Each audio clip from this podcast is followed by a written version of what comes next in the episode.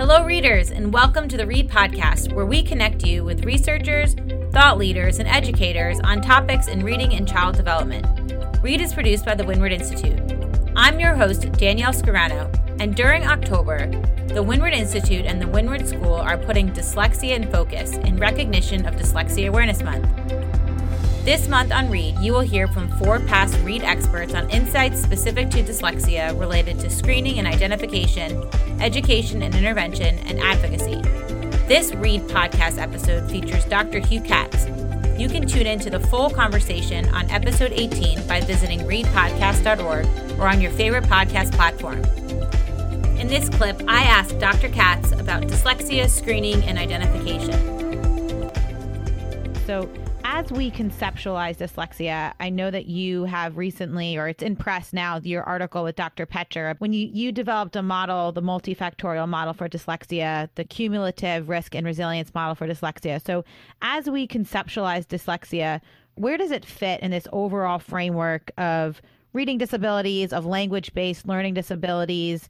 Or even just developmental language disabilities. Let's can we actually differentiate between those types of terms? Yeah, sure. The simple view of reading was introduced over 30 years ago now by Gough and Tunmer to try to capture what's involved in reading. They were particularly interested in decoding, and they wanted to indicate how decoding was separate from other parts of reading. And so their model argues that decoding plus language comprehension or linguistic comprehension is equal to comprehension. So one needs not only to, to be able to read the words, but needs to understand those words in order to understand what they read. Individuals can have problems problems with different parts of the reading process. The decoding aspect of reading is particularly problematic for children with dyslexia. Right? So the primary characteristic of dyslexia is a severe and prolonged problem with word reading.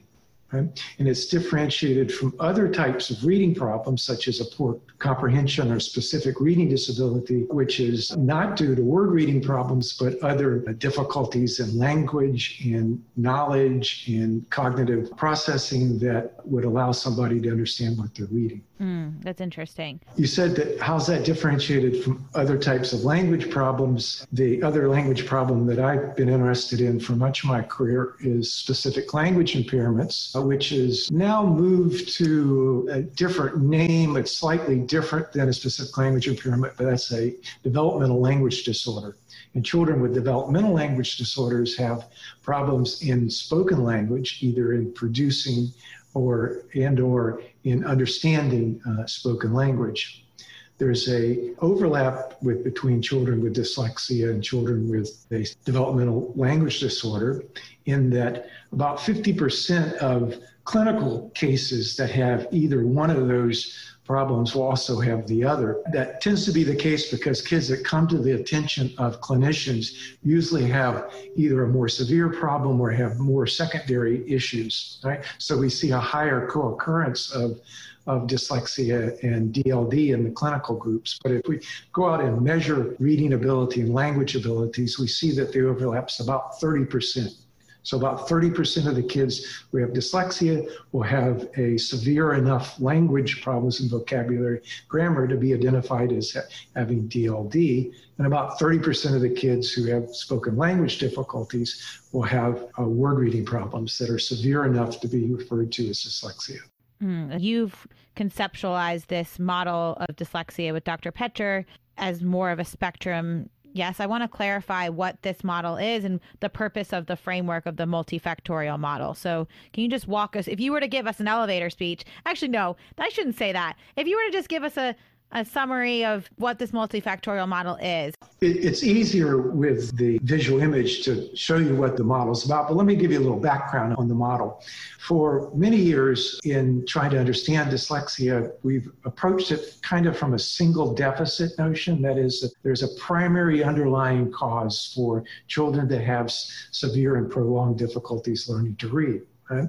Initially, it was vision. Right? So the early early views about why children had problems reading was it had something to do with the visual system right?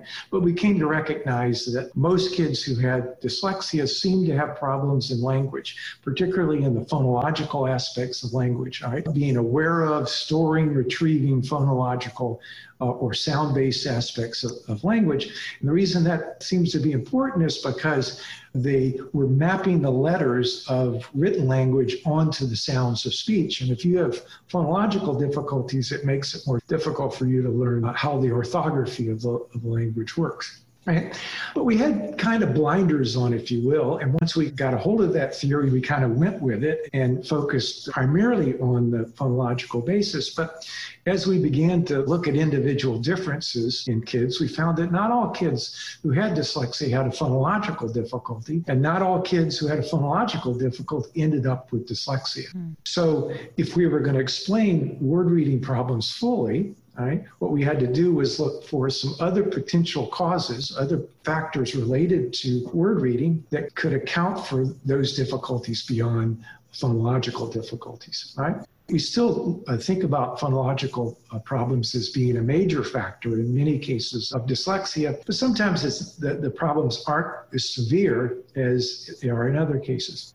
What our model does is, is an extension of what other people have proposed in the past is a notion that multiple factors interact to create the probability that you're going to have difficulty with learning to read. It's not an either or type thing. So these things, the genetic, neurological, biological factors that I'm, that I'm talking about, don't combine to absolutely determine that you're going to have dyslexia. They just increase the probability that you're going to have. And so, what we've begun to add to our notion of other factors that might affect the kind of the trajectory, if you will, of reading development are things like problems outside language problems that are outside the area of phonology. So problems in vocabulary, grammar, so forth. And when we look there, we find that most kids with dyslexia have some degree of difficulties with spoken language. So it's not severe enough to say that they have a developmental language disability, but they have enough of it to increase their probability of having a reading problem when you combine that with other factors, primarily the phonological difficulties. So, looking at early language development is going to be an important thing to do if we're going to identify kids that have a higher risk for reading problems. There's also some evidence that problems in vision could contribute to the likelihood of having a reading difficulty. We see problems with motion sensitivity, problems with attention span, what's known as crowding, to where some individuals will have a crowding phenomenon of the words or letters that are in the periphery will seem closer together and blur each other out if you will, make it harder to read. We don't understand that completely, but it looks to be something that's associated with dyslexia, attentional problems. Right? Kids that have attention deficit disorder can, if they also have some other difficulties or other risk factors, can go on to have reading problems. We've also considered the possibility that risk factors might also involve environmental situations or factors that typically we haven't thought about because we thought primarily about biological basis of dyslexia, right? But if you have that biological basis and you also have environmental factors that are severe enough, they can increase your risk for having reading problems. So my colleague Yaacov Petscher has become particularly interested in, in trauma and in looking at kids that have had adverse childhood experiences and how those experiences could result in trauma, which affects their academic performance. And in doing so, can interact with other risk factors to lead to having a, a higher probability of having a reading disability. Mm. I always think about this through the educator's perspective. So, as you are talking about this model, right, in looking at all these different factors, I'm thinking about the implications for educators in terms of screening what are those implications? Are we i'm just trying to think out loud in terms of if i were to turn to my colleague my, another teacher in, at school or another teacher at a, at a different school what is this saying for screening and intervention? That we should be broadening our look at students our overview at students or that we should be looking at more nuanced deficits?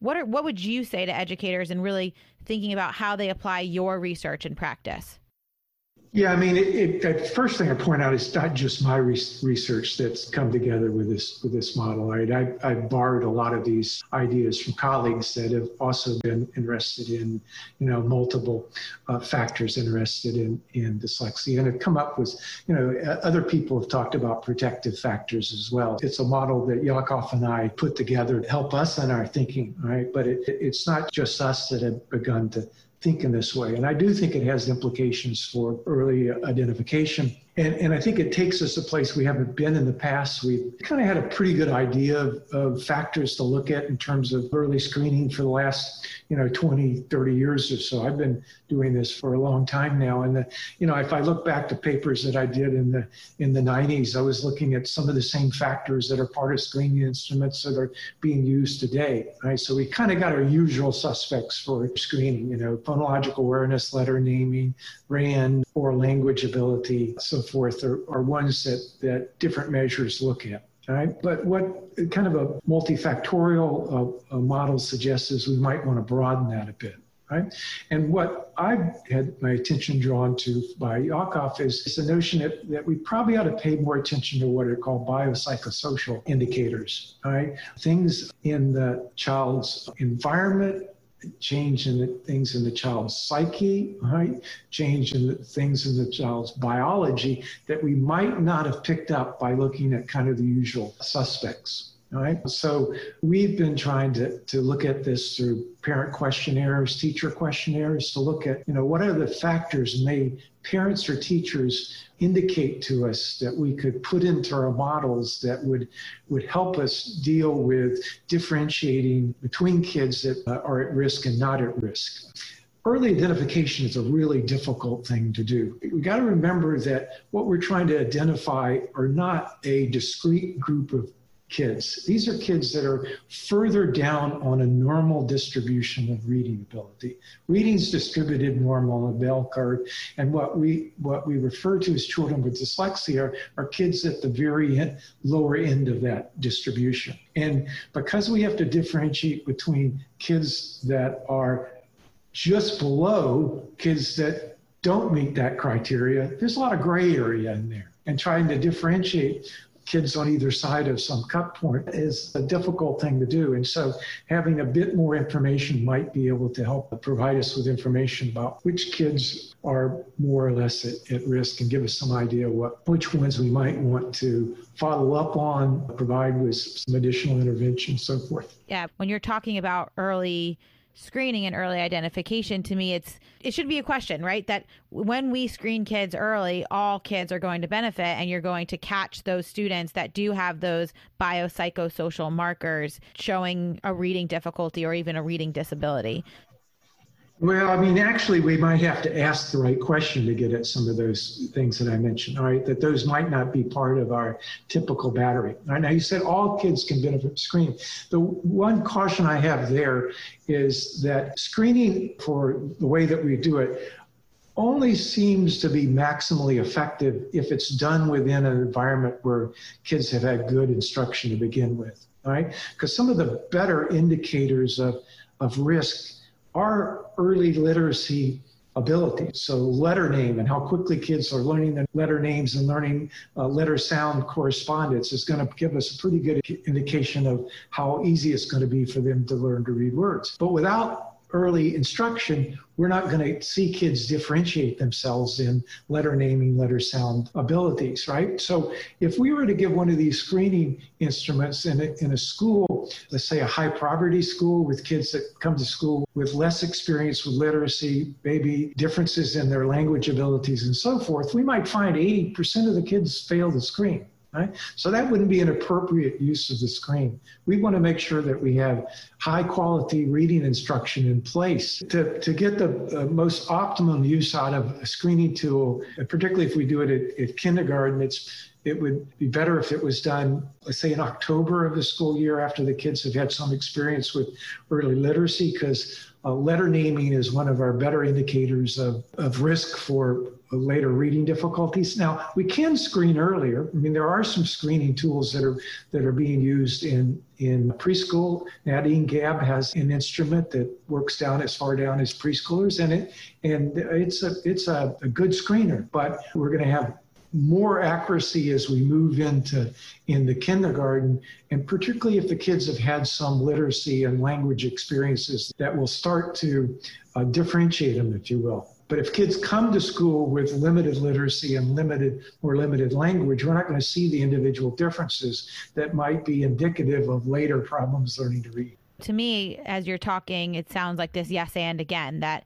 yes, we need screening and we need the effective reading instruction so that we can ensure that all students are getting exposed to language rich effective reading instruction and identifying the students that are still having difficulty with that type of reading instruction. So, as we think about screening in general, a couple more questions about that. If you have school leaders or teachers that come to you and ask you about screening, what are those those key insights that you are providing for them to apply in their school context? I mean, where do educators even start when they think about conceptualizing early screening in their schools? Quite a few things. So first, as I mentioned before, having good quality reading instruction to begin with. All right. So if that's in place, then we can begin thinking about doing the screening. Right. But before we do think about doing this screening, important thing to have in place is what you're going to do if a child fails the screen right? So what's the result of the screening, right? We need to have in place uh, a program that will allow educators to address the kids that seem to be having trouble or have risk for later reading problems, right? I primarily argue for uh, an MTSS type model to where we have different levels of instruction depending upon the needs of the child and really need to have that in place. I see a lot of emphasis being placed on screening and, and, states wanting to implement screening for, for kids, but we need to have plans for what they're going to do with that screening before we choose particular screeners to be used for that purpose. Right? So early identification is there to provide early intervention. So, so we, we want to have an intervention program in, in place and have trained personnel to be able to, to carry it out and have it differentiated so that it can respond to the needs of kids with different probabilities, if you will, of having uh, uh, reading difficulties. The other thing is is to recognize that screening is not a perfect perfect either or thing, right? That it's an estimate of the of the risk of, of the child. There's going to be some error associated with it right? Our, our instruments aren't uh, perfect in their identification, so we have to recognize that we could screen a child one time and find out that later on that they're not at risk, or we could screen a child and uh, find out later on they were at risk, but our instrument didn't tell them tell us that the risk is they missed them. So what we might how we might identify that child is by using an instrument a second time. So, you know, a couple, couple, three times a year, a screen might pick up on a child that might have missed initially. The other thing is that I suggest to people not to use an absolute cut score. All right, that if you've got a screening tool and you get a particular score and you're one point below that score, all right, that that or one point above that score doesn't mean necessarily you're not at risk. One should have some idea about a confidence interval, right? That's interval around the scores that gives you an idea of what the probability is that, that the child's true score is somewhere within that interval and use something like that to do your identification as opposed to the, the exact score.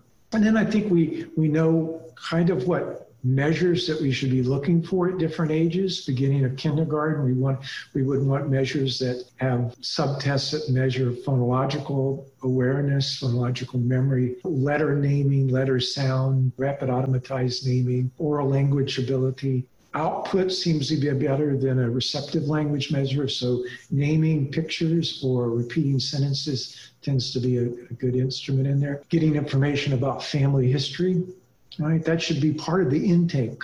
When kids come into school is find out what the family history is. It's not as if we're going to predetermine that a child is is dyslexic. All right, we'll just use it as an indicator of potential risk. Same thing with language development. We want to know whether a child is late to talk, whether the child had, had spoken language problems early on, was identified as having a developmental language disability. Those are the types of things that we can we can look for. Thank you for listening to this Dyslexia in Focus clip on the Read podcast with Dr. Hugh Catts.